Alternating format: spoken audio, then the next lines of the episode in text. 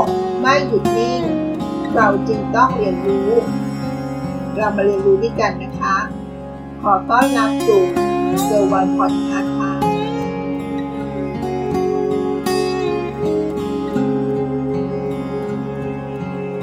ความคิดที่แตกต่างกับการฝังโรค คุณคิดว่าสองคำนี้ มันแตกต่างกันหรือไม่คะ ความไม่เข้าใจกันของคนเป็นเรื่องที่เกิดขึ้นเป็นปกติในทุกๆทที่นะคะ ที่ที่เราต้องอยู่ร่วมกันในสังคม ไม่ว่าจะเป็นการอยู่ร่วมกัน เป็นครอบครัว ร่วมกับเพื่อนๆในโรงเรียน ร่วมกับเพื่อนๆในที่ทำงาน ร่วมร่วมกับเพื่อนที่อยู่ในสังคมใหญ่ ระดับชุมชนหรือใหญ่กว่านั้น คืออยู่ร่วมกันในโลกใบนี้ ความไม่เข้าใจกัน และความขัดแย้ง จึงเป็นเรื่องปกติที่สามารถเกิดขึ้นได้ในทุกสังคมที่เราต้องอยู่ร่วมกันใช่ไหมคะ คนคิดต่างกับคนขวางโรคมันก็แตกต่างกันนะคะ การคิดต่างจะเป็นการคิดด้วยเหตุผล แต่การขวางโรคนั้น จะเป็นความคิดที่ไร้เหตุผลทำยังไง ก็ได้ให้ฉันไม่เหมือนกับคนอื่น ขอให้ได้ขวาง ขอให้ได้ขัดคนอย่างหลังนี้นะ ถ้าเลี่ยงได้ก็ควรจะเลี่ยงนะคะ แต่ถ้าเป็นคนคนแรก คือคนที่คิดต่าง เราสามารถอยู่ร่วมกับเขาได้นะคะ ซึ่งหนึ่งในสาเหตุของความไม่เข้าใจ หรือความคิดแตกต่างที่เกิดขึ้น น่าจะมาจากสาเหตุ เรื่องความคิดหรือทัศนคติ ที่ไม่ตรงกัน โดยเหตุของความคิดและทัศนคติที่มันแตกต่างกัน ก็จะมาจากสาเหตุ 4 ข้อด้วยกันนะคะ ข้อที่ 1 รู้ไม่เท่ากัน รู้ไม่ตรงกัน คนทุกคนย่อมมีความรู้ในทุกๆเรื่อง ไม่เท่ากัน และไม่ตรงกันแน่นอนนะคะ ประสบการณ์ที่แตกต่างกันที่ผ่านเข้ามาในชีวิตแต่ละคน จะทำให้แต่ละคนมีข้อมูลที่ไม่เท่ากัน เมื่อมีข้อมูลที่ไม่เท่ากัน ปฏิกิริยาของคนแต่ละคนที่แสดงออกมาก็จะไม่เหมือนกันด้วยนะคะ นอกจากเรื่องข้อมูลที่มันมีไม่เท่ากันแล้ว ข้อมูลแต่ละคน ที่แต่ละคนมีนั้นก็อาจจะไม่ตรงกันด้วยก็ได้ บางครั้งเรื่องเดียวกันแท้ๆ อาจจะมีข้อมูลในการรับรู้ที่ไม่ตรงกัน ทั้งที่เป็นเรื่องเดียวกัน นี่ก็คือปัญหาพื้นฐานในเรื่องของข้อมูล สมาชิกในแต่ละสังคม สมาชิกในแต่ละครอบครัว หรือสมาชิกในแต่ละชุมชน มักจะมีข้อมูลที่ไม่เท่ากัน และไม่ตรงกัน ซึ่งเป็นสาเหตุหลัก ของการนำมาซึ่งความคิดที่แตกต่างกันออกไป ดังนั้นเราต้องปรับให้คนในครอบครัว ให้คนในสังคม ให้คนในชุมชน มีความรู้ที่ตรงกัน และมีความรู้ที่เท่ากัน ซึ่งเป็นเรื่องที่สำคัญ เพื่อลดช่องว่างของความคิดที่แตกต่าง เครื่องมือที่สามารถใช้ในการปรับข้อมูลให้ตรงกัน ก็คือ การรับฟังให้มากขึ้น เป็นสิ่งที่สำคัญมากๆนะคะเพื่อช่วยให้ข้อมูลนั้นตรงกัน และเท่ากัน จะช่วยให้เรามีข้อมูลที่เรามีอยู่ตอนนี้ ตรงกันและเท่ากันด้วยการรับฟังให้มากขึ้นค่ะ การรับฟังให้มากขึ้น อาจจะยังไม่ถึงกับยอมรับ ก็ยังดีกว่าไม่รับฟังอะไรเลยนะคะ สาเหตุข้อที่ 2 จุดสนใจไม่สอดคล้องกัน จุดสนใจหรือ interest ความหมายง่ายๆก็คือ สิ่งที่เราต้องการจริงๆ ลึกๆ ในใจของเรา ไม่ใช่แค่ฉาบฉวย หลายครั้งนะคะ สิ่งที่มีความสนใจ ความต้องการลึกๆจริงๆ ในใจของเรา เราเรียกสิ่งนี้ว่าจุดสนใจ ย่อมมีความแตกต่างกันค่ะ ซึ่งถ้าแตกต่างกัน แต่ไม่ขัดกัน ก็รอดไปนะคะ เพราะไม่มีข้อขัดแย้ง แต่ถ้ามันต่างกัน และก็ขัดกันด้วย อันนี้แหละค่ะ จะเกิดความคิดที่ขัดแย้งต่อเนื่องกันไป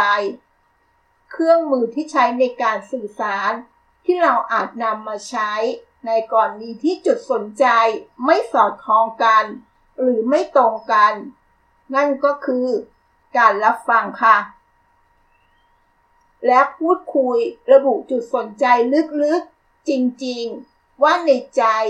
เขาต้องการอะไร โดยไม่ได้มองแค่ผิวเผิน แต่ต้องมองให้ทะลุไปเลยว่า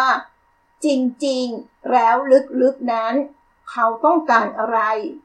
หาหนทางตอบโจทย์ของเขาว่า จุดสนใจของเขาจริงๆ มันคืออะไร ก็จะเป็นเรื่องที่วินวินของทุกๆคนนะคะ สาเหตุข้อที่ 3 หลักคิดที่ไม่เหมือนกัน หลักคิดคือสิ่งที่ยากที่สุดที่จะเปลี่ยน เพราะมันเป็นเหมือนกับตะกอนของความคิด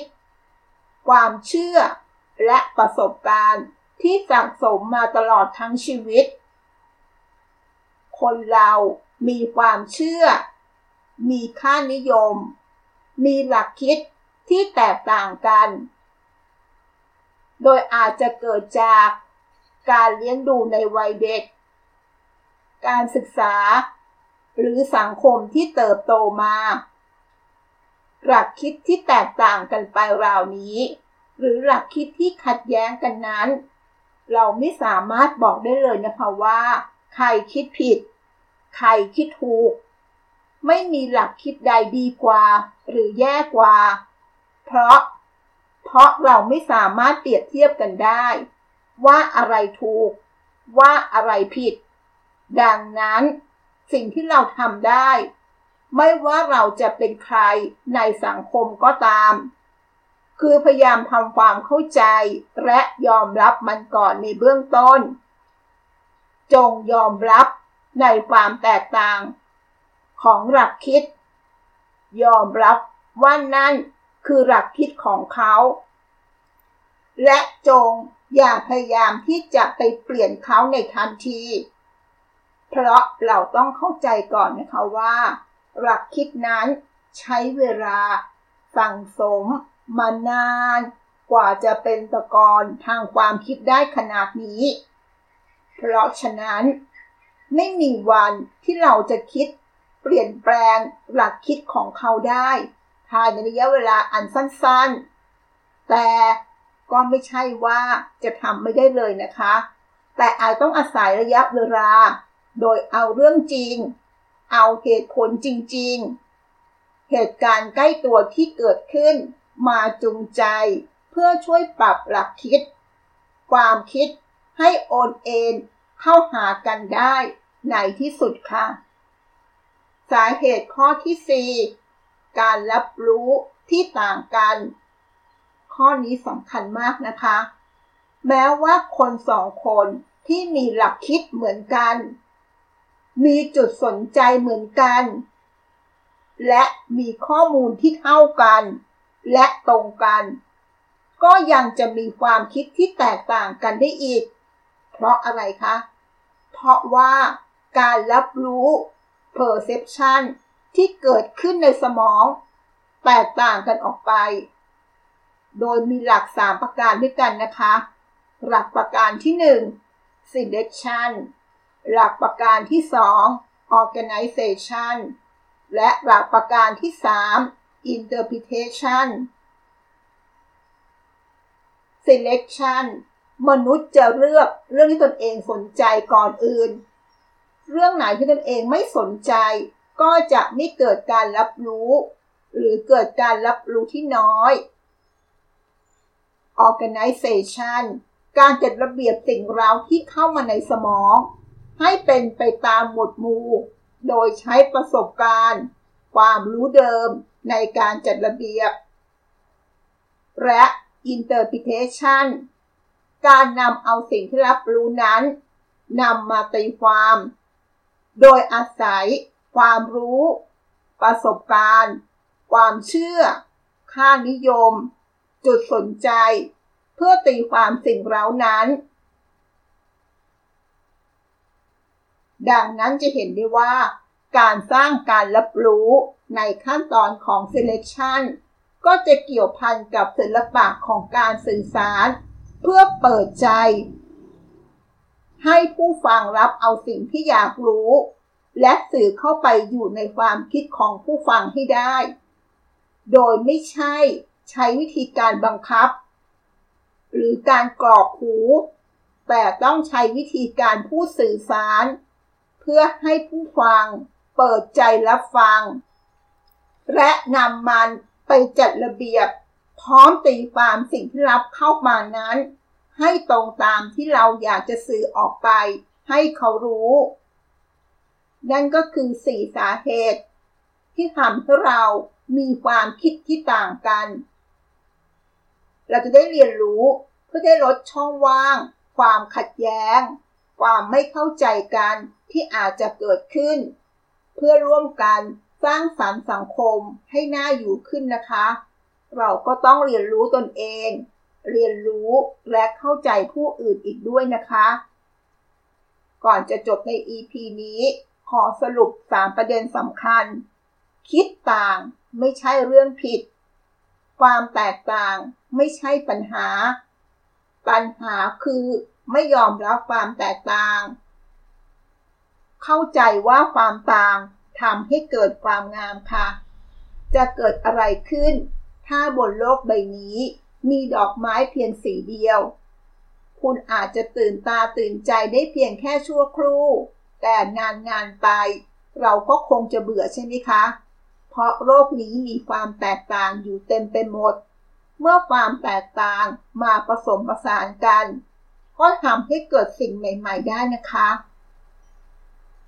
และประเด็นที่ 3 เปิดใจรับฟังค่ะ